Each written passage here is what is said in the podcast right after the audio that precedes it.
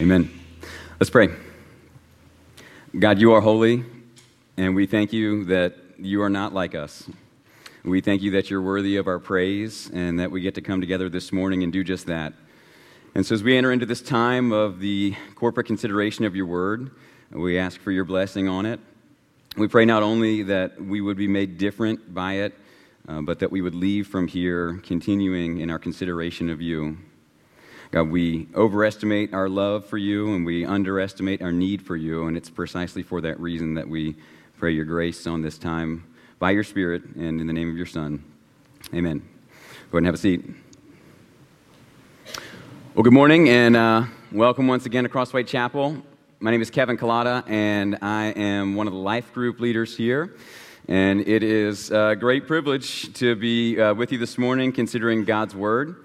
Our text this morning is going to come from Ephesians chapter 4. If you want to go ahead and flip there. Uh, if you've been with us for the last couple of weeks, you know we've been in the middle of a topical series that we do uh, every so often.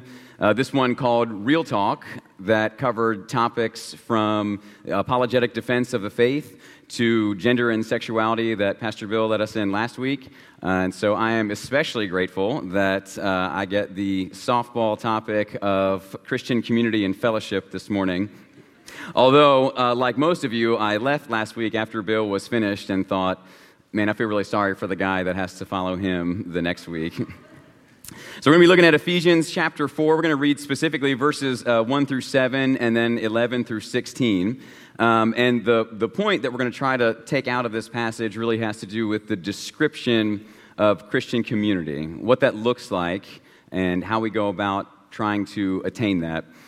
I will um, confess to you up front, or, or maybe warn you on the front end here, that um, we will not have the time to unpack all of the details that are in this passage. Uh, there's, there's more to this than we could ever hope to cover in the 30 minutes or so that we have. And so uh, I encourage you, after we leave here, we'll, we'll scratch the surface of some of this as it pertains to what Christian community looks like. Uh, but really encourage you to spend some time, uh, even today, reading through the entire chapter there, Ephesians 4 and thinking about what it says uh, as it pertains to the way that we one another. That's going to be uh, one of the focuses of our time together. So, Ephesians chapter 4, verses 1 through 7, and then 11 through 16. So, it starts like this This is Paul preaching God's word. I, therefore, a prisoner for the Lord, urge you to walk in a manner worthy of the calling to which you have been called, with all humility and gentleness, with patience, bearing with one another in love, eager to maintain the unity of the Spirit in the bond of peace.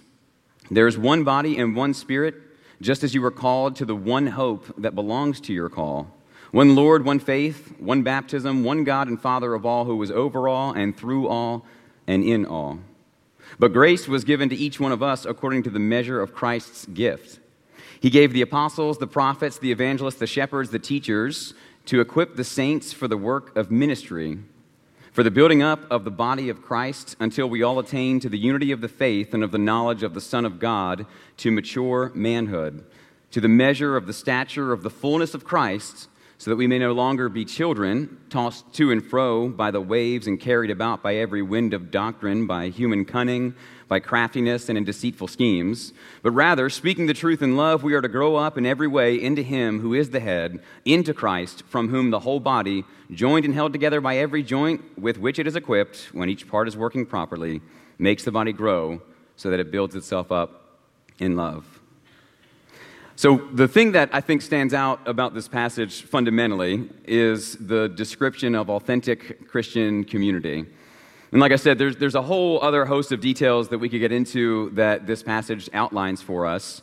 But fundamentally, as believers, what it points to is our role and our participation in the body of Christ, and then specifically what that leads to within each of us individually.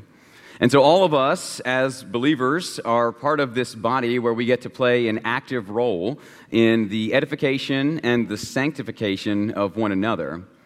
And the passage goes on to describe some of the ways in which God historically has equipped the members of his church to do this. Uh, but for today, where I want to camp out is specifically on that notion of authentic Christian community, specifically biblical fellowship, why we need it, and what it does to us. What's interesting about this is that I think all of us have some measure of experience about being part of a community that, that changes us somehow. Even though we're going to be looking at this within the context of the church here, uh, I think it could be fair to argue that all communities, on some level, change us. When we're rightly connected to other people or meaningfully connected to other people in some way, we're often led to do things that we wouldn't do otherwise. And over time, as we practice that, that has a uniquely transformative effect on us. And so the context here in Ephesians 4 has to do with growing up into Christlikeness as we participate in the community that is the body of Christ. But communities in general carry with them this transformative capacity. That's not something that's unique to the church, although the church is doing a very specific thing that we'll talk about today. And so this matters for us because all of us find ourselves participating in communities of some kind. If you're a believer this morning, you are in Christ and part of his body, whether you recognize that or not. But that is probably one of many communities that you're a part of. Being in relationships with other people is inevitable. There, there's really no way for us to live apart from one another. And so the question isn't whether we'll be in community with other people, but what kind of communities we find ourselves in and then by extension, what effect they're having on us. And the challenge here is that usually our participation in those communities is not as overt as what we're seeing right now. Most of the communities that we exist in go unexamined for us on a day to day basis. We participate in these communities, and without thinking a whole lot of it, they change us over time, often without our knowledge. By God's grace, we have moments in our lives where we're made aware of the transformative effects of that community, for better or worse. And I think every one of us in the room can probably think of a time where we did something we wouldn't have done otherwise, strictly because of the people who were next to us doing that very same thing. When uh, I was in high school, I, uh, I, was, I was unregenerate, but by God's grace, I had a really good relationship with my parents. And part of that relationship was a pretty healthy fear of getting into trouble. Uh, this was probably due to the fact that my brother broke them in by getting into lots of trouble before me. Uh, but I grew up with a really keen awareness that you didn't want to end up in trouble with mom and dad. And so I balanced this sort of delicately with the group of friends that I was with because they didn't necessarily have that same fear established for them. And I remember in particular uh, at the end of my high school experience, uh, a moment in time where I was really aware of, of that tension. I was aware of being called into doing something that I might not do otherwise, strictly because of the company that I was keeping. Like most high school boys, uh, we spent a lot of our time coming up with ways to prank one another. And just as a, an aside to anyone who's in the room that can identify with that, that always goes too far. Like prank wars always end poorly. There, there's really not an example I can think of where you don't get to a point and say, yeah, that was, that was the line, and we just crossed it. In our case, our favorite prank was actually to put something sticky underneath the car door handle of one another and then hide in waiting to watch the response of the person that unknowingly came out and stuck their hand underneath the car door uh, while they were getting in. And as you might imagine, uh, the, the one upsmanship uh, that is associated with being young men um, led us to sort of bigger and better and prolonged pranks each time. And in one case in particular, we had a friend that had been the target of these pranks for a couple of years, actually. And, uh, and we, we located him. He was, he was at someone else's house. He, he was choosing not to hang out with us at the time and uh, and we located him without a whole lot of this is this is before this is before the smartphone revolution so we had to work a little bit harder to find out where he was. When we did there was no question what we were going to do. We were absolutely certain we were going to go uh, wherever his car was and uh, i think in this case it was peanut butter. We were spreading underneath his car door handle. And so when we got to the neighborhood we were we were uh, a little bit disappointed to find that it was a gated community but this didn't stop us because we had a mission, and there wasn't really anything that was going to deter us from that mission. And so, if you can imagine, there were four of us in high school, just a few months from graduation, um, lifting one another, one another over the fence of a gated community, sort of like landfall. Uh, we quickly located his car and we spread the peanut butter underneath the car door handle, and then we retreated into the bushes to wait for him to come out and find it. This was probably about 10 or 11 o'clock at night, and so you can imagine that the surprise to finding four high school boys in your bushes was probably not one that any of the neighbors responded real well to. And so, of course, without too much time passing, there was a neighbor walking their dog at night, and I distinctly remember this individual making eye contact with me on the other side of the bush. And we sustained gazes for a few moments, and in that moment, I realized the stupidity of what I was doing.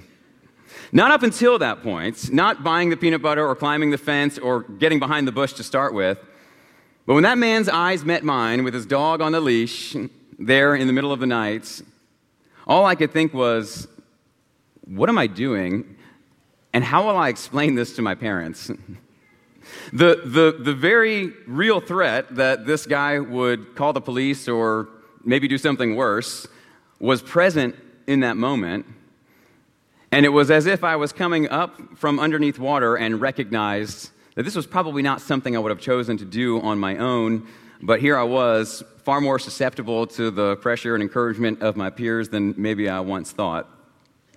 Uh, thankfully, he did not call the police. We stayed locked there for a minute or two, and then he moved on.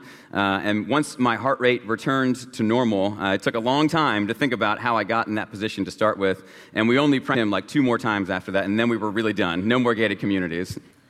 And I share that because I think it's, it's, a, it's a helpful reminder, at least it was for me, even again at 18 years old, um, that community has this, this capacity to make us do things that we wouldn't do otherwise right? We, we've got this fundamental need to be in relationship with one another.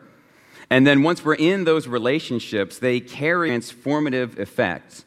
I mean, I don't think that's by mistake. I think this is actually part of God's design for us. I think, I think that need for community is actually part of our image bearing nature. We know that God Himself exists in community. We see that from the opening pages of Genesis. Uh, just a few chapters later, uh, we see that the, the one thing that God calls not good in the creation account is that man finds himself alone. Uh, and then if you fast forward to the New Testament, the most severe form of church discipline is being cut off from community, cut off from God's people. And so, this desire for community or for, for meaningful relationships, I think, is, is normative. I think we have that need, and it's a fundamentally good thing. And I think the transformative capacity of those communities is also, by extension, uh, a, a part of God's design. Neither one of those things are by mistake. But like all things, when we're confronted with one of our needs and the opportunity to fulfill it, we've got to check ourselves to make sure that we're aligning that with God's Word. We've got to check ourselves that our need for relational intimacy with one another, that, that, that our inevitability of community and the transformation that comes with it, is being fulfilled in a way that God calls best. Because doing anything else is going to lead us to a path that looks like something other than Christ. And so the question for us today is what kind of community does God want us to participate in, and what will it do to us in the process? What are his commands for the community that we find ourselves in? Namely, here, this one, the body of Christ. And then what is the effect that comes from that? Ephesians 4 shows us that biblical fellowship is designed not only to fulfill our need for that relational intimacy with one another, but also to conform us into the image of Christ. And most of us live our lives as if we're going to fulfill that need somewhere else, and then we're surprised when the result looks like something other than being conformed to the image of Christ. That, that calling for biblical fellowship is an intimidating one and it's an exposing one for us. And I think for too many, myself included, it often goes unfulfilled or worse, unattempted. It sounds like more work than maybe it might be worth. And at the end of the day, it's just easier to go home and watch television than it is make meaningful connections with my brothers and sisters in Christ. Or worse yet, uh, it's uh, easier just to settle for some imitation fellowship that's probably nothing more than maybe the neighborhood fantasy football league I participate in. And so, this call for biblical fellowship is one that's specific and unique to the church, and it's distinct from other kinds of relationships that we find in our lives. There's a prerequisite for biblical fellowship that is being made alive by the grace of God that we'll get into later. But for most of us, even believers, what we settle for is just friendship. And so, if you can visualize this on a scale of relational depth, what you have on one end is friendship, the standard for which is really not very high at all. These are typically casual relationships that might be defined by some kind of common interest, but most often what they're defined by is just convenience. These are the people that we're exposed to the most on a regular basis, and we form relationships with them of varying degrees of depth and meaningfulness. These might be coworkers or neighbors or online communities, like I mentioned a moment ago. But we don't pause to consider the way in which those relationships could be leveraged within the body of Christ for meaningful fellowship. Fellowship, by, by contrast, on the other end of that spectrum, are the kind of intentional relationships with your brothers and sisters that involve things like openness and accountability and vulnerability. And I think it's not surprising to see that most of us avoid those at all costs. Or we dress up some of our friendships, even with our brothers and sisters, to make them appear as if they meet the high calling for biblical fellowship, when in actuality, they don't we were sharing and, and, considering this at the, the Forge Men's Breakfast a few months ago, and uh, one of the men at my table compared this as the difference between um, snorkeling with some of your friends versus scuba diving with some of your buddies or, or some, of your, some of your brothers, right? There, there's a difference in depth there that's important to recognize. There's nothing wrong with friendship. As a matter of fact, you, you need some of those relationships. Uh, quite frankly, for the believers in the room, those friendships are where a lot of your ministry is going to take place. But only biblical fellowship has the capacity to transform us into the image of Christ, like we saw in the passage that we read just a moment ago. Only biblical fellowship can actually sharpen us and turn us in to that which God desires for us. And, and unfortunately, and instead of pursuing that kind of biblical fellowship with one another, what we settle for is friendship with the world. And the problem that comes with that is that the transformative effect of those communities that we find ourselves in, if we find ourselves in a community that's defined by something other than biblical fellowship, the way God defines it, then our lives end up looking no different from anybody else's. And we wonder why we struggle with the same things and we want the same things as the rest of the world. John Piper likes to joke that the reason that, that the world doesn't ask believers for a reason for the hope that is within them, as referenced in 1 Peter 3, is because they have no, they have no reason to. Is because they look at our lives and they look just like everyone else's. We go from, from the high calling of being ambassadors for Christ to just being apologists for the world. Uh, when I was a child, my, my mother used to like to ask me, uh, if everyone jumped off a bridge, would you? And I was, I was smart enough to know that the answer to that question was supposed to be no. But in actuality, the answer is what? It's, of course, it's yes. Of course, the answer is yes, right? And how do we know? I know that because I was hanging in the bushes with a jar of peanut butter at 18. I, I know that because as an adult, it might not be jumping off of a bridge, but it might be having the right job or living in the right neighborhood or having a longer vacation, or, or having something that compares to the rest of the world that I can measure my success by. Because my vision of the good life is informed by the communities that I participate in. And if I'm not careful, I'll find out that I'm a lot more susceptible to the calls of this life than I thought I was. Just like at 18, I was a lot more susceptible to doing the silly thing that my friends were doing. As an adult, we just get taller. Nothing really changes. We do the same things that our friends are doing, and we wonder why our lives don't look more like Christ. But biblical fellowship, the way that we're going to try and define it this morning, is a whole lot more than just friendship. Biblical fellowship, as I said a moment ago, has the capacity to transform us into the image of Christ. All community will transform you into something. But only biblical fellowship can transform you into the image of Christ, and it's through participation in his body. As we participate in this spiritual body to which we've been called, we discover that that analogy is a whole lot more robust than it might seem at first. The concept of a body carries with it a mutual reliance and interconnectedness that we see reflected in our physical bodies.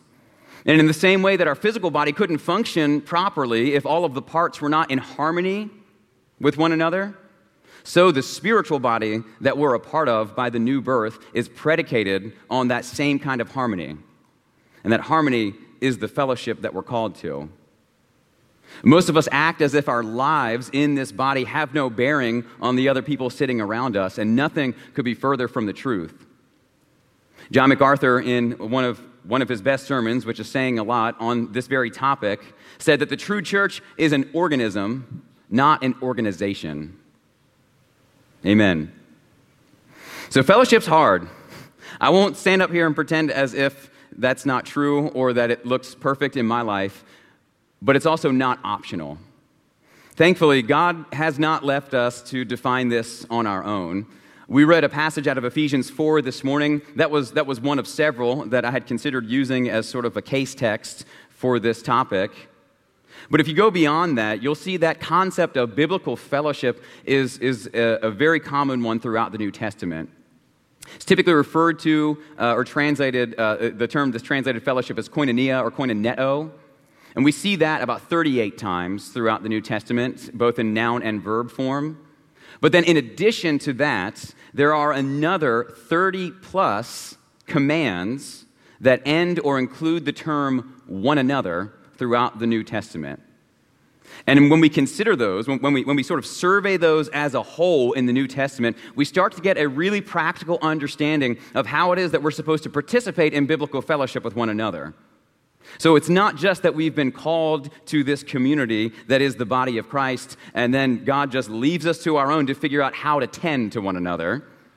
But he gets very specific in the books of the New Testament, giving us direction and examples of what it looks like to participate in that spiritual body together. I'd encourage you to, to take some time to survey these on your own at some point. This is, this is one of my sort of favorite annual Bible studies, is to think about the things that I'm supposed to be doing for the rest of you that I don't do very well. But, but this is highlighted by one particular command that shows up on its own 14 times in the New Testament, and that is the call to love one another. Um, incidentally, the second most frequent one another command in the New Testament is to greet one another with a holy kiss. I will let you determine what that looks like on your own at some point, okay? But 14 times, 14 instances of loving one another that shows up in the New Testament.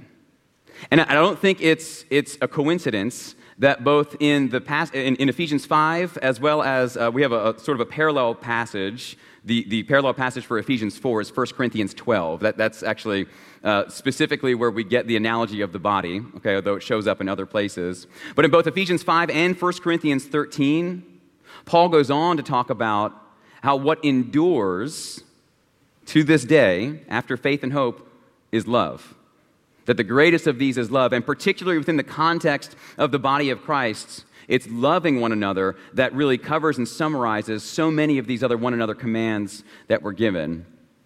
But if you're like me, you look at that list and, and you're easily overwhelmed by it because you know that your own life doesn't match up to it. Uh, if, you, if you read that list and you feel sort of insufficient, that's probably a good place to start. Because I think the temptation is to read that list at least, at least this is true for me, and I think probably for many of the other men, or at least type A personalities in the room. We read that list and we treat it like our, like our checklist, and we say, Love one another, got it, no problem, done. Serve one another, got it. Greet, not with a holy kiss, but yes, we'll do that, right? And, and, we, and we take that as sort of our marching orders, and we just set out to do that in our own strength without looking back.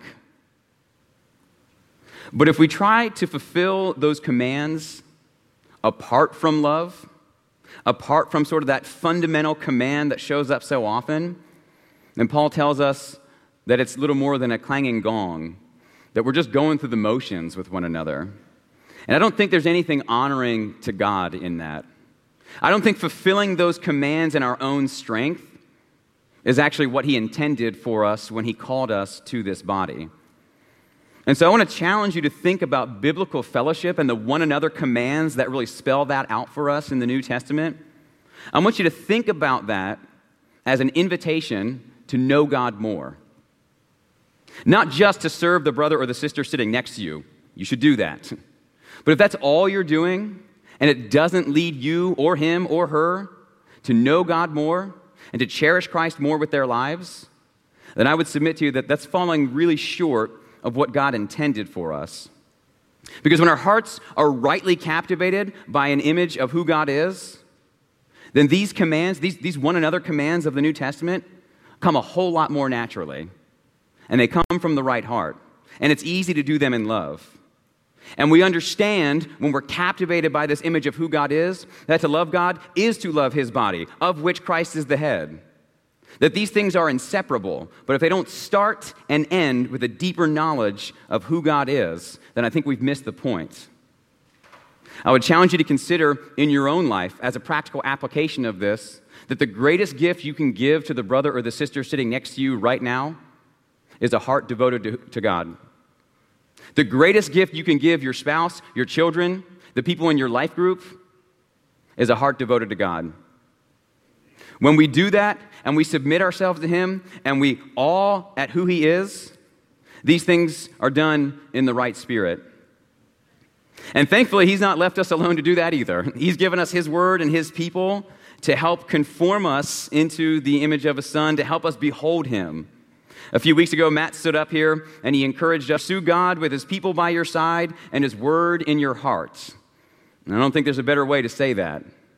That when we pursue God, when we, when we put all of these efforts under the header of pursuing and knowing and loving God, they all find their right place.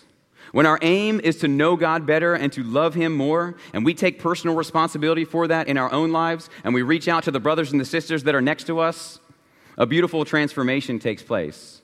When we behold God and that fruit bears out of our life, we watch other starving brothers and sisters feast on the fruit that's in our life, just like we'll feast on the fruit in their life in a season to come where we're in a dry and weary land.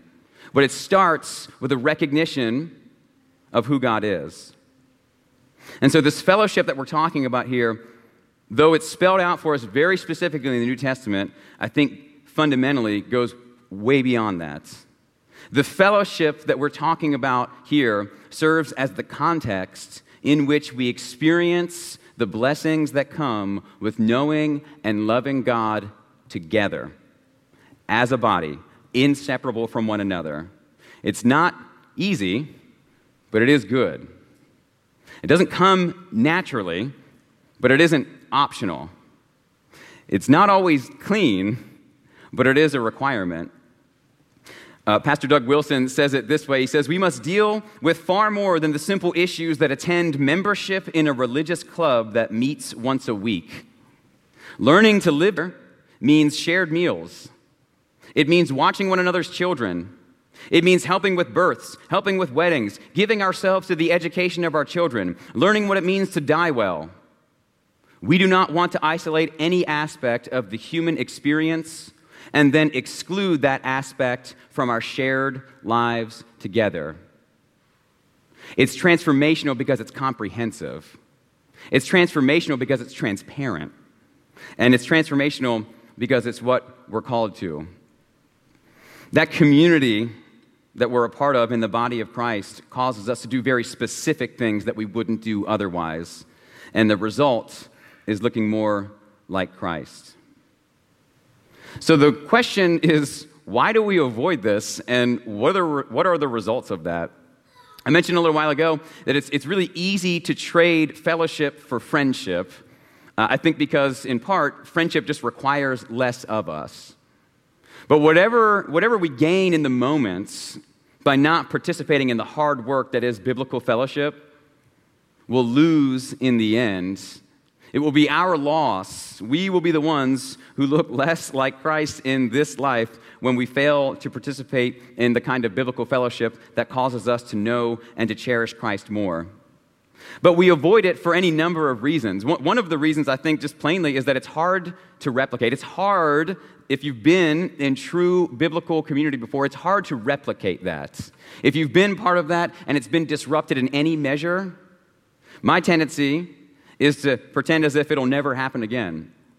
When my best friend moved uh, uh, out of town in 2017, I, I, I, experienced probably for the first time in my life actual, like some measure of loneliness. I didn't know what it was. I was like, I don't know what's going on. I'm just kind of like sad sometimes, and I don't have anyone to spend time with, right? And uh, thankfully, my, my wife was wise enough to recognize, she's like, I think you need friends, right? And, and immediately I was like, what friends? What in the world? How, how, like, they've always, it's always it's just sort of been there. That's always been a thing that has been available to me. And it required an intentional pursuit, specifically of other believing men in my life, to help fill that void. And there was no substitute for it. So it's, it's, it's a hard work to participate in producing that kind of biblical fellowship. It requires a kind of pursuit of one another that probably mirrors the kind of pursuit that you had of your spouse if you're married. It's a totally distinct relationship from that, but it requires being intentional it requires following up and inviting them to things. It requires a measure of vulnerability to put yourself out there. But I think one of the reasons that we fail to participate in biblical fellowship is because it's hard. I think one of the other reasons is, uh, I mentioned earlier, just uh, general ignorance. I think if you haven't experienced biblical fellowship, it's easy to mistake friendship for fellowship. It's real easy to show up on Sunday and participate in the club that is Crossway Chapel Wilmington and then go home and not speak to anyone in between. And if it's not, if it's not apparent to you already, that isn't sufficient. I think one of the other reasons we fail to participate in biblical fellowship is out of fear. Mentioned a moment ago, it requires a measure of vulnerability. But being vulnerable with others puts you at risk of being hurt. Being known by other people leaves you susceptible to that fallen individual letting you down somehow. Church, don't let that be a reason that you don't participate in biblical fellowship. I think sin plays a large role in why we fail to engage one another in biblical fellowship. One of the most common lies that we believe today, if you're in the church, if you're in the body of Christ, one of the most common lies we believe is that our life has no bearing on the brother or the sister next to us. We, we, we forget the fact that we're part of a body together, and we act as if a dying member of that body doesn't impact the rest of the body. When you add to that the cry from our culture, from our society, that, that the mark of maturity is individualism and self sufficiency, it's not surprising that many of us withdraw from one another and think we're doing a good thing, or think, at the very least, that it doesn't matter. But I actually think the primary reason that we don't age in biblical fellowship with one another is because of familiarity. The opportunity for biblical fellowship at this place and time, right now, at Crossway Chapel, Wilmington, in 2022, is abundant. There is real, meaningful opportunity for you to connect to the brothers and the sisters in this room. And if you're like me, sometimes it sounds like more trouble than it's worth. Sometimes when it's time to go to or to host life group or to engage other people meaningfully, the temptation is for me just to check out because it's been a long day and I've got four kids and we've got baseball and piano and dance coming up this week and it would just be easier for us if we could just take a night off. Dietrich Bonhoeffer, as many of you know, uh, spent two years disconnected from Christian community when he was a prisoner of the Nazis in Germany from 1945 to 1947. This gave him a unique perspective on the importance of Christian community. And he said, just prior to his execution, that it is an unspeakable gift of God for the lonely individual to have Christian companionship, but it's easily disregarded and trodden underfoot by those who have the gift every day. Amen. I, I know I'm guilty of that. I know I'm guilty of all of the reasons that we just mentioned for why I might withdraw from biblical community. It takes work. There's some fear involved. There's plenty of sin that keeps me from doing it. But God's word tells us that when we do that, that's little more than just self inflicted church discipline. When we withdraw from the one another's of the New Testament, when we, when we withhold ourselves from meaningful biblical fellowship, no matter how valid the reason might feel in the moment, We are literally subjecting ourselves to what the Bible says is the most severe form of church discipline in the New Testament. We're a body, and if we don't one another well, then we can't expect to be spiritually healthy individually and corporately. And this kind of community requires a lot of us. But the alternative, as we saw in Ephesians 4 earlier, the alternative to being in that kind of engaged, active community with one another is to be tossed to and fro like children, being subject to all kinds of doctrines and deceptive philosophies of man. And so, if you're a believer in the room this morning, I want to challenge you to think about one or even two names of people in your life right now that you think meet this high calling of biblical fellowship. Depending on the season of your life you're in, that might be easier than, than others. But I want you to really think about who in your life right now meets this high calling of biblical fellowship. And again, I would say not just going through the motions of the one another commands, but really prompting you and knowing you enough to cause you to cherish Christ more. Who are those people in your life? If you struggle to answer that, and I would submit that most of us do, because you struggle to answer that, one of the things I would encourage you is to not delay in building those relationships. We've got 12 life groups in this church, and I think about half of them now meet on Sunday nights. So you could literally start that tonight. And it's going to be hard and messy and awkward. Just like I'll bet most of the meaningful relationships in your life began. It's going to be messy and require something of you. And you will put yourself out there with some individuals, and there won't be much of a connection there. But to withdraw entirely is to cut yourself off from the rest of the body. If by God's grace you can think of some individuals in your life right now that meet that calling, even if it's just one, then I would, consider you, uh, I would encourage you to consider how the one another commands that we just listed can help you pursue the kind of relational intimacy that are supposed to define that biblical fellowship. If you're in the context of some of those relationships right now, and I don't mean within your own home, that's assumed outside of your home, men with men and women with women, meaningful relationships, meaningful brotherhoods and sisterhoods. How can those one another commands prompt each of you to know and to love God more? But the foundation for that fellowship is rooted in our common conviction of who God is. And so, if you're hearing this this morning and you're struggling to answer the, either of those questions because you aren't in the faith, then I would encourage you to consider the fact that biblical fellowship that we're talking about, that kind of biblical fellowship, is only possible for those who have been made alive by God's saving grace. That those of us who are participating or attempting to participate in that kind of fellowship that's outlined for us in places like Ephesians 12 and 1 uh, Ephesians 4 and 1 Corinthians 12 is only possible because we have a relational intimacy with the Father, despite ourselves. Relational intimacy with the rest of the body presupposes relational intimacy with the Father.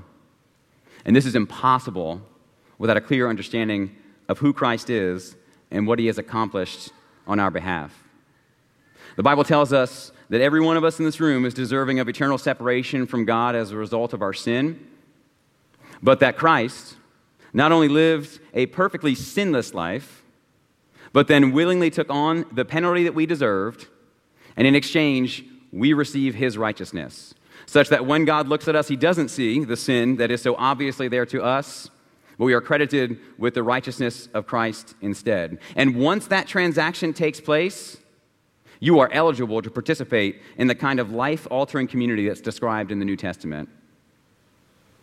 But if that transaction has not taken place in your life, do not leave here today without giving that the consideration that it's due. For those of us who have been made alive who do find ourselves active, as active members within that body, the charge is to know Him and to love Him more as we do this life together. You need it. I need it. More importantly, it's commanded by God. That is the only means by which we'll know Him better, is through His Word and through His people. And so, to that end, let's pray. God, we confess that our lives are filled with so many distractions that cause us to disparage the good gifts that you've given us. Most notably, the gift of salvation that you extend to us in the person of your Son. God, we, we just start by recognizing that that's the only thing that makes a prayer like this or a service like this possible. But God, it's that same grace that, that puts breath in our lungs and makes it possible for us to do life together. And I pray that as a church body, as your body, with Christ as our head, that we would not neglect that, that we would take seriously the call that we have to love one another in this way, and that loving one another would not be an end in and of itself, but that it would prompt us to know you more, to be completely captivated by who you are as we eat of the fruit that's borne out in one another's lives. To help us to do that, God, we, we're, we're left to ourselves, totally desperate for you there. And we thank you that you have given us a church body and a home to live that out, to do that wrong, to learn how to do that better. And most importantly, we, we, we thank you for the grace of your Son, that when we do that wrong, our standing with you doesn't change. And so we love you, and we pray that you would continue to bear these things out in your life, uh, in our lives, uh, despite ourselves. We pray that in Christ's name.